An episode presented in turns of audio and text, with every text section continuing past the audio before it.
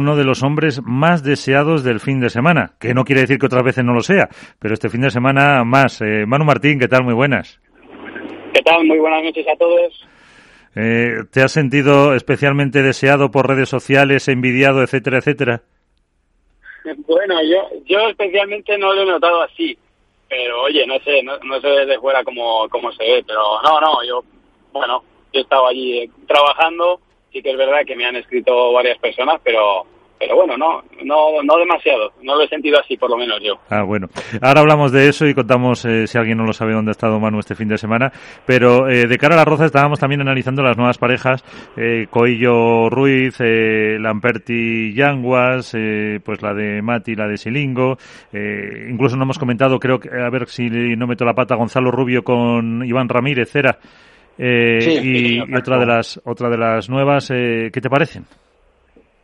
Bueno, a ver, eh, vamos a ver luego, porque al final sobre el papel, con los estilos de juego que tienen cada uno, hay algunas que tienen toda la pinta de ensamblar mejor, pero bueno, claro, luego cuando nos ponemos realmente a, funcionar, eh, pues ahí hay que verlo, ¿no? Porque también hay, hay más cosas, aparte, de, aparte de, como decía Iván, de, de que puedan o no enganchar el estilo de juego de un jugador con otro, pues están los resultados, están los cruces en primera ronda que, que te pegan ahí un poco el, el bofetón en la cara y que pueden hacer que si te salen dos o tres malos cruces y en otra eh, los jugadores eh, la, pierdan o por, simplemente por, por sus propios méritos, pues hace que a lo mejor una pareja que puede funcionar acabe por no funcionar, ¿no? Pero bueno, hay varias ahí bastante interesantes y que yo estoy deseando ver en pista. Por ejemplo. Pues mira, a mí Coello, eh, Javi Ruiz, me parece súper atractiva. Eh, quiero ver esa pareja a ver cómo funciona. Eh, hay, hay, por ejemplo, John Sands, que ya le vengo viendo. Quiero ver con, con Mati a ver cómo, cómo encadenan, porque creo que, que pueden ser realmente un, una, pues es una, una burbuja de, de oxígeno para, para Silingo. Y, si me hacéis memoria, porque hay alguna más que sé que me estoy dejando en el tintero, eh, bueno, Ivancho con, con Gonzalo Rubio, Sí. Creo que más o menos van a ir los tiros por, por, por el mismo sitio, o sea, creo que, que pueden jugar a cosas relativamente parecidas. Y, y no sé si me dejo. ¿hay Estaba la de la de Uri La de con Ramiro. Joseda, por ejemplo, ¿cómo la, La de Mati con Joseda y Uri con eh, con Ramiro. Uri con Ramiro, yo ahí tengo algo de duda, porque obvia- o sea, obviamente los dos son jugadorazos, ¿no? Y Ramiro es un jugadorazo, yo no, no, no me malinterpretéis, pero a Ramiro no le veo tan agresivo como para lo que yo creo que, que puede ser eh, que, que esté buscando ahora mismo Uri, eh, pero que ya te digo que igual mm, Sí. pasa mañana la, la cago y están haciendo resul- super resultados, ¿eh? O sea que eso. Pero sí que es verdad que, que, que creo que Ramiro tiene que pegar ahí un paso adelante. Sé que juega muchísimo porque eh, es un jugadorazo y creo que tiene que sacar pecho ahí en esa pareja y, y, y tratar de, de buscar su mejor versión y, y creo que lo pueden hacer bien, pero pero como te digo, creo que los dos tienen que dar un paso adelante y buscar, eh, bueno, ser un poco más valientes en algunos momentos. Sí, te preguntaba Iván por la de eh, Joseda con, Joseda. con Silingo. José es un tipo que sorprende ¿eh? y yo creo que Matías lo que está buscando precisamente es un poco de ayuda. Matías tiene ya eh, bueno sus achaques, sus, sus, sus propias circunstancias internas y yo creo Iván que lo que está buscando precisamente es que le solucionen un poco la papeleta, si es posible, antes de, del, quin- de la quinta pelota, ¿no? Entonces creo que José le encaja, José es, una- es un portento físico eh, que, que- que va a buscar precisamente eso, ¿no? Y ir hacia un pádel de, de menos tiros y puede salir bien o mal, lógicamente, ¿no? Pero Matías ha demostrado durante toda su vida deportiva que, que ha jugado con, con jugadores de todo tipo a su lado y no le ha salido nada mal, ¿eh? Ha tenido pegadores y, y jugadores que, que jugaban también a, a pocos tiros. Yo creo que se va a adaptar, es, eh, como te digo, es un, es un dinosaurio del pádel y, y me parece que es acertada en el sentido de que está buscando un jugador agresivo que, que pueda acabar con el punto. Luego ya veremos, como decía al inicio, si tienen fortuna con los cruces y con los resultados en las primeras instancias, que a veces los proyectos pues pueden hacer que se acorten simplemente por eso. Eh, Alberto, sí. Manu, bueno, buenas noches lo primero. Buenas noches, Alberto, ¿cómo estás? Eh, hablamos de nuevas parejas, hablamos de nuevos proyectos. ¿Cuáles son los nuevos proyectos de Manu Martín que se van a estrenar en la Rozas Open? Bueno, pues yo, yo voy a estar con, con él y, con Carolina en este, en este primer torneo y, bueno, pues vamos a ver, la verdad que la ruptura fue fue una cosa súper repentina. El, hubo un domingo que el domingo que estábamos compitiendo en las estrellas, pues eh, surgió todo esto y ha sido bastante rápido, porque claro, el domingo sucede y, para la siguiente semana ya tiene que estar todo planteado para, para apuntarse antes del jueves en, en el eh, en el Challenger. Así que bueno, pues esto así es como, como han sucedido las cosas. ¿Cómo las vistes en el Challenger? La, verdad que las he visto muy bien. Me, ha hecho muy feliz el, el, ver a, bueno, Carolina, la verdad que sinceramente la vengo viendo rendir muy bien. De hecho, nos bajó del torneo en Marbella jugando una fortuna y, y a Eli pues la he visto volver a disfrutar, ¿no? Que esta mañana hablaba con ella en el entrenamiento y me decía, Manu, es que he vuelto a disfrutar en ese sentido porque, porque bueno, aparte yo sé que admira mucho a Carolina y bueno, se les escapa la, la final, eh, básicamente porque, porque Aranza y Victoria lo, lo están haciendo fantásticamente y, les, y, la sacan y, sacan adelante un partido que tenían prácticamente perdido, pero, pero bueno, más allá del resultado, creo que bueno, pues está otra vez con, con la ilusión de saber que puede estar eh, jugando rondas en cuarto, de cuarto pues, o incluso, incluso más allá, dependiendo también, por supuesto, de los cruces, pero bueno, que tiene ganas de, volver a estar ahí arriba. Manu, ¿cuál es el objetivo cuando te proponen eh, ser el que comande el banquillo el proyecto entre Carol y Eli?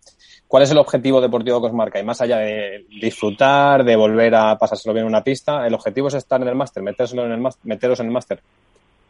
Pues mira, te digo la verdad, ha sido un objetivo tácito, porque, porque no hemos querido hablar de, objetivos eh, en un momento que para las dos parejas vienen de, de una situación que, desde luego no es, no es en la que han estado otros años. Creo que, que eh, de momento no nos hemos planteado marcar un, ranking, aunque tácitamente eh, los tres estamos pensando en volver a, meternos en las ocho parejas, pero creo que de momento la primera, el primer objetivo es jugar bien al pádel y a partir de ahí empezar a ir eh, planteándonos retos, ¿no? De uno a uno y subiendo el ranking de uno a uno, pero a día de hoy plantearse un reto que de momento nos queda dos escalones por encima a nivel a nivel numérico, ¿eh? no, no hablo a nivel padelístico, pues creo que creo que es demasiado optimista y que te puede jugar una mala pasada.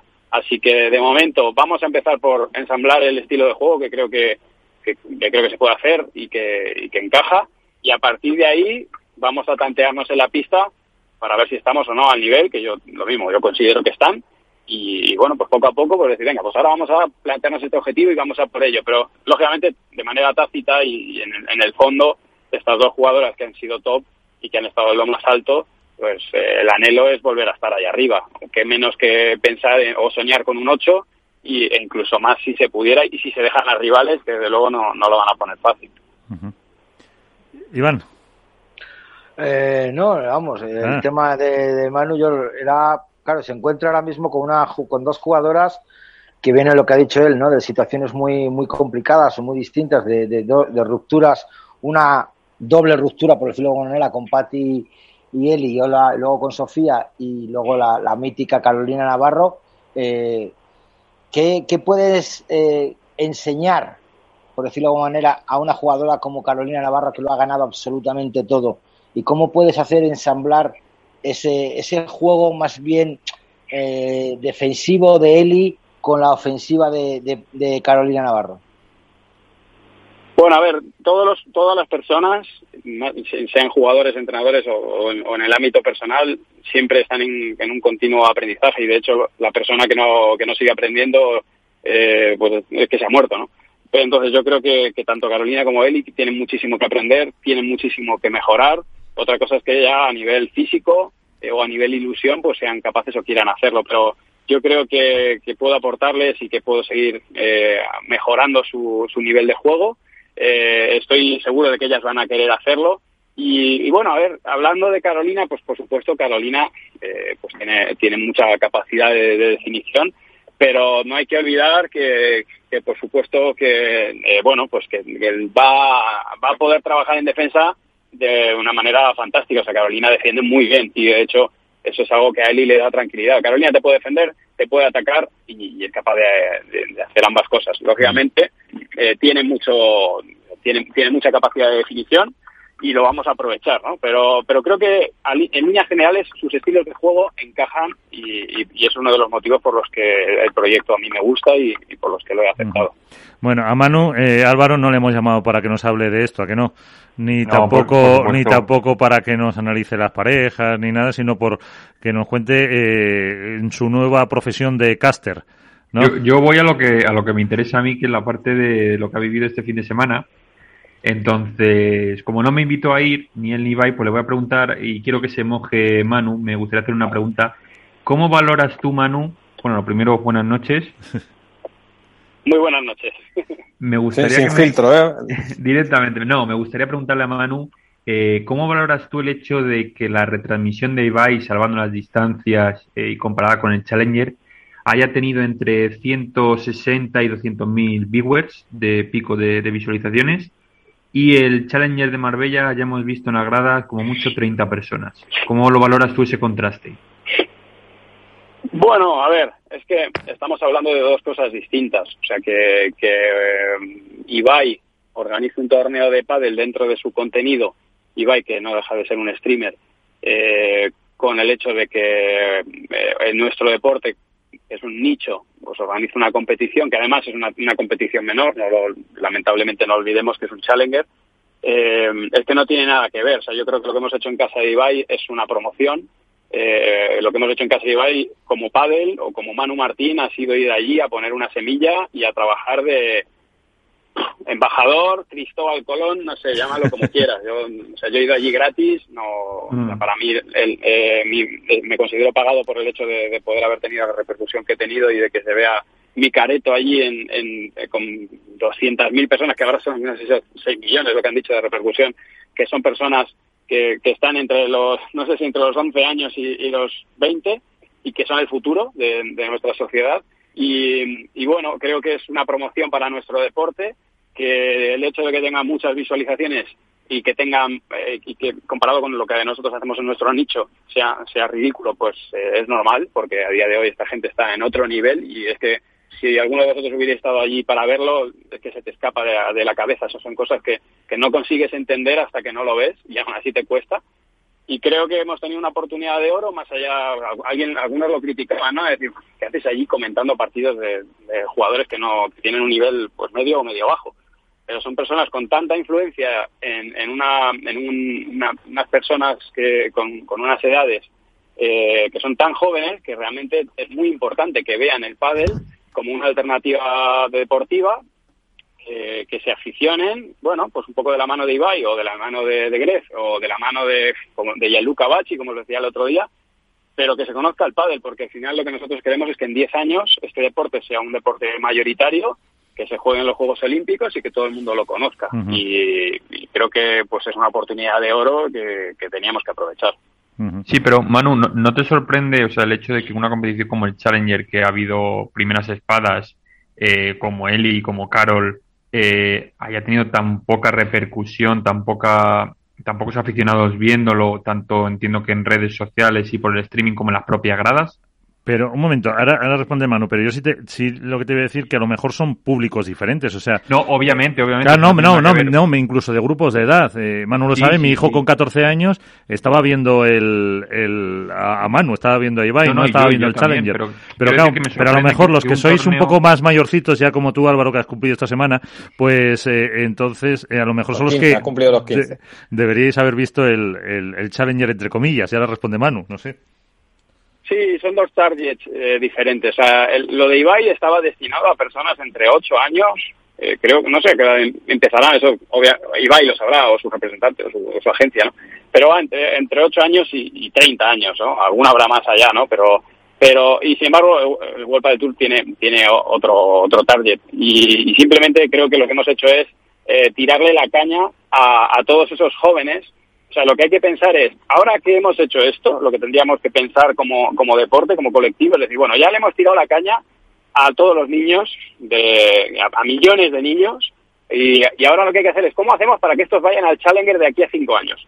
Eso es lo que hay que eso pensar. Es fácil, Manu, eso es fácil, Manu. Ahora que tú tienes el contacto, mira a ver si conseguimos meter a Ibai en un programa de radio. Ahora que ya tienes el contacto, que hablas con él, a ver si nos, nos da una entrevista para septiembre cuando volvamos, que esté aquí cinco minutos con nosotros y seguro que el podcast de estudio de, estos padres subirá como la espuma y, le metemos aquí diez minutitos ahora que tienes el contacto y que seguro y ojalá eh, hagas más cosas con él y yo creo que teniendo tu contacto ahora tenemos, tienes que conseguir meterle. Y yo quería preguntarte una cosita. Dejado ya esta perla que sabes que a mí me gusta pedir y ojalá lo consigamos y de tu mano, de tu mano está. Eh, el nivel, yo he visto el videoblog que has hecho de, los dos días o del día que pasaste en, en la casa de Ibai. Eh, has retransmitido tú muchos muchos eh, eh, partidos de pádel, tanto de, digamos, de, de World Padel Tour o de otros sitios, y el nivel de profesionalismo que había en la casa de Ibai, para mí era desmesurado, ¿no? Era brutal. Era ridículo. O sea, la palabra es absurdo, entre comillas, entenderlo desde el punto de vista eh, positivo, ¿eh? No, no me estoy metiendo con ello. O sea, era absurdo, porque o sea, yo estaba eh, retransmitiendo y teníamos a un equipo detrás, pero un equipo que yo le he mostrado en las imágenes, que te iba diciendo, bien, eh, prevenidos, en 15 segundos entráis, ahora no sé qué, ahora la entrevista no sé cuánto. Eh, ojo, que World del Tour también lo tiene, ¿eh? y yo creo que el de World del Tour es mejor, porque yo veo las instalaciones de World del Tour cuando se hacen los streaming y es, más profesional, lógicamente. Pero, pero para ser el torneo que fue... Desmesurado. Yo estaba eh, literalmente flipando, porque o una cantidad de gente, ya os digo, yo veo el streaming de World del Tour desde dentro porque, porque lo hago, y es lógicamente más profesional y con más medios, pero para lo que fue este evento yo me quedé eh, no, nada, o sea, no, me podía creer lo que tenía allí montado. Sí, la sala, la sala era tremenda, la sala de, realización. Sí, sí, me dejaron entrar, digo, ¿esto lo puedo grabar? sí, claro, claro.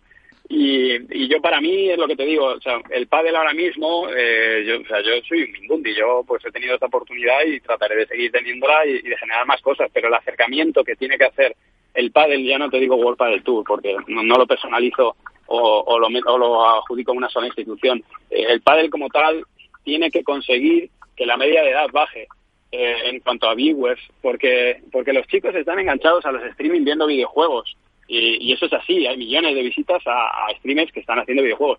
Y ya empiezan a acercarse, porque allí fueron otros youtubers, por ejemplo Tresco, que es el ganador, eh, que tiene cientos de miles de seguidores en, en streamings de valor, de baloncesto. O Entonces ya lo hay. Delantero 09 está haciendo, hoy DJ Mario están haciendo eh, cosas en fútbol con millones de, viewers. ¿Por qué el pádel no llega a eso? Pues porque nosotros tenemos un target de persona que va entre 25 y 45. Eh, entonces, hay que bajarlo. Yo creo que va por ahí el tema. Bueno, Iván y yo subimos un poco la media, ¿eh? y mi madre también, que no se lo pierde. Alberto. Que, Manu, ¿qué es lo que me ¿con qué te quedas, por un lado? O sea, más allá del montaje, de poder estar con gente influyente y de dirigir, de poder dirigir el pádel a ese nicho que es el pádel que, bueno, del, lo que vamos a ver los próximos 20 años, ¿con qué te quedas, por una parte? Y dos, ¿has notado que a nivel eh, social, a nivel de social media, has pegado un empujón para arriba también? ¿Qué has, conseguido de alguna forma también al exponerte a ese nuevo target eh, incrementar tu masa, no sé si de, seguidores, pero sí por lo menos de alcance y de penetración? Bueno, yo, yo, o sea, con lo que me quedo, he aprendido mucho allí, porque, bueno, cuando hablamos de youtubers, la verdad que yo tenía un, sentido bastante peyorativo de la palabra youtuber, porque lo que nos llega a los que estamos fuera eh, es otra cosa. Yo lo veía, bueno, pues como, como gente que no trabaja mucho, que, bueno, que vive un poco del cuento, que vende postureo, y cuando ves realmente quiénes son y cómo una cosa es lo que ellos hacen cuando la cámara se pone en on y, otra cosa es cuando se apaga la cámara, te das cuenta de, que no son lo que tú piensas. O sea, son empresarios, eh, son gente que les vuela la cabeza, o sea, que van a tres velocidades. Con, o alguno, por supuesto, no será así, pero los gordos son gente muy inteligente y que hacen un papel y, me he dado cuenta de la repercusión a todos los niveles que tienen y, de lo positivo que pueden ser y de lo negativo que pueden ser, por supuesto. Pero que yo lo tenía como algo más peyorativo, incluso para mí no me gustaba decir, oye, yo soy youtuber porque tengo un canal de YouTube y me he dado cuenta de que, bueno, pues que realmente no es tan así, ¿no? Ni, ni es blanco ni es negro y, que hay mucho trabajo detrás de estas personas de, éxito. Y, Manu, eh, una cosa, eh, Perdona, una cosita, que es que nos estás dejando a huevo, ¿no? Es, como cuando los aficionados vemos el World del Tour y decimos, nosotros hacemos, jugamos a otro deporte y tú comparando con los Twitch y con los vídeos, tú pareces que juegas en otra liga con los Twitch que haces, ¿no? Con respecto a, a, estos chicos, ¿no? Ah, nada que ver, nada que ver. Lo que pasa es que pasa, Iván, que ellos han empezado como yo. Entonces ellos han empezado en el mismo punto que yo, solamente que eso lo hablaba con, con De Gref. De Gref tiene 17 millones de, seguidores y, es que he tenido la suerte de, poder estar charlando con él y de que una persona con esa experiencia es como, si hablas con, pues eso, con Galán y, tú estás comenzando a jugar al pádel y te, y te da unos consejos de cómo lo ha hecho él o de lo que él considera que debes hacer. Y claro, a mí me abre la cabeza en el sentido de, hostia, que esto es un, es un nicho, un negocio nuevo que se ha creado hace nada y sobre todo, que hablándolo desde el punto de vista del pádel, es que lo tenemos que utilizar. O sea, creo que el pádel necesita la ayuda de... O sea, hasta ahora hemos tirado de futbolistas. Hasta ahora hemos tirado de, personajes a lo mejor más o menos famosos. Cada uno ha aportado lo suyo, pero ya, mira, Bábola, Red Bull están, han hecho ya una colaboración entre, entre De Gref y, y Lebron y, se notó un montón. Y yo creo que este nicho lo necesitamos, este, esta, estas personas que tienen tanta influencia en gente joven, porque son el futuro y son el reemplazo. Y si queremos que el pádel tenga esa repercusión, como tú decías, de que el Challenger se vea, pues lamentablemente al Challenger van a poder asistir 7.000 mm, personas a verlo, pero si se puede streamear y lo van a ver 200.000 personas a través de la red, pues eso es lo que realmente va a importar y creo que es el futuro. Pero el tema es que lo tienen que saber, tienen que saber que se juega ese torneo, tienen que saber dónde se ve y tenemos que darle la, la opción, ¿no? Y para eso pues necesitamos el, un buen altavoz que a día de hoy eh, no lo tenemos. Y me preguntaba también mi repercusión en redes. Eh, la, la, verdad que fue muy muy intensa y rápida. Creo que me metí como mil o mil quinientos seguidores en Instagram en un momento que me dejaron dar mi Instagram en medio del directo. Y, y, lo otro va a ser intangible, porque yo ahora he subido mucho de, de, seguidores en Instagram, porque he hecho una promoción de, de regalar 10 palas en mi, en mi cuenta, y eso es lo que habéis notado. Pero hay un intangible ahí de que mi cara la han visto 3 millones o 6 millones de, niños, y al final eso es lo, lo que realmente importa, que, que, se queda ahí. El día que alguien me vea, dirá, ah, este es el que salió con, con Ibai, ¿no? Y, y, eso es lo que queda. eso es lo que te queda. Luego, Fuera de las cámaras, todos hemos visto múltiples vídeos de, de Ibai, de Twitch, de, cómo es su forma de castear, su forma de, hacer las entrevistas. Se le ve una persona más o menos agradable, simpática. Fuera de las cámaras, fuera de, aparte de, verle como empresario, ¿cómo es Ibai, un chavalito tan joven con todo ese, con todo ese éxito? ¿Se le ve muy serio, organizado, organizado o siga su rollo como, como se le ve eh, en los Twitch habituales? No, él, es una persona normal, con la peculiaridad o la particularidad de que es una persona que no puede salir de su casa. O sea, cuando nosotros llegamos a, su casa, eh, había, había niños ahí fuera, que de hecho cuando bajamos del taxi venían todos a, a grabar, no sé, no sé qué, y cuando vieron que bajábamos Cata y yo, poco más que se ponen a llorar. Es decir, ¿y estos abuelos que, quiénes son y qué hacéis aquí? Eh, entonces, es que no puede salir de su casa, es que no puede ir a ningún lugar yo dije que iba para allá y durante una semana recibí no sé cuántos mensajes de o de marcas o de personas que querían algo, de, conseguir algo. Oye, ya que vas, llévate esto a ver si Ibai lo usa o a ver si puedes conseguirme que quiero que utilice esto o a ver, estas personas, para Ibai, en, líneas generales, o sea, tiene una vida que a mí de hecho no, me gustaría porque no, no, no, claro, no es una persona normal, pero dentro de eso es un, pues es un chico muy normal que cuando hablas con él se, se nota que habla contigo porque se interesa o te, o te, pregunta, notas que hay interés, ¿no? No te pregunta por, por entablar conversación y para, o sea, que ves que hay interés y que conversa de una manera muy natural, simplemente que eh, es que cuando, cuando Ibai habla sube el pan. No es Elon Musk, pero, pero es que si él dice, chicos, me encantan los alfajores, se venden 6 millones de alfajores. Entonces es que dices, es que es una locura lo que tiene, lo que mueve este chico. Pues eh, cualquiera dice ahora de hacer una porra con lo viejuno que suena eso. No, claro. así, no atraemos, así no atraemos a nadie. digo es hablar con Ibai para tenerle aquí con nosotros diez minutitos y ya está. Y aparte de que hoy cuando no, tendríamos ahora cuando creo yo que se lo está planteando Ibai sí. Sí, seguro. Ese no ese no se levanta por menos de 30.000 ya por eso. Bueno señores eh, como es el último programa de temporada hacemos porra o no eh, si queda viejuno no me acepto o, llamamos a Ibai para que la haga con nosotros. Acepto vuestro vuestra decisión. O sea Yo me tiro dos triples rápido total para el éxito que tenemos Claro, para el éxito que tenemos Sancho Vela y, a, Espera, Ari espera, que Paula. apunte. Sanio. Hoy dejamos a Manu para el final. Sanio Vela y, ¿qué has dicho de chicas? A- Ari y Paula. Ari y eso, Paula. eh, eso es bandejita entrando a canasta fácil, ¿eh? Sin. Vale. Bueno, eh, a ver, eh, eh, Alberto. Eh, Alberto, Alberto, Alberto. Venga, voy a apostar en el femenino por, por Victoria y Aranza. Sí. Y en el masculino, mm, Paquito Dinero. Ahí estamos. Eh, Para, que luego no, para que luego no digáis que tiro lo fácil, estando las unos libres y demás. Álvaro. Mira, yo en el masculino me voy por Chingoto y Tello. Y en el femenino, eh, pues voy a apostar por Patti y Vir. Patti y Virginia.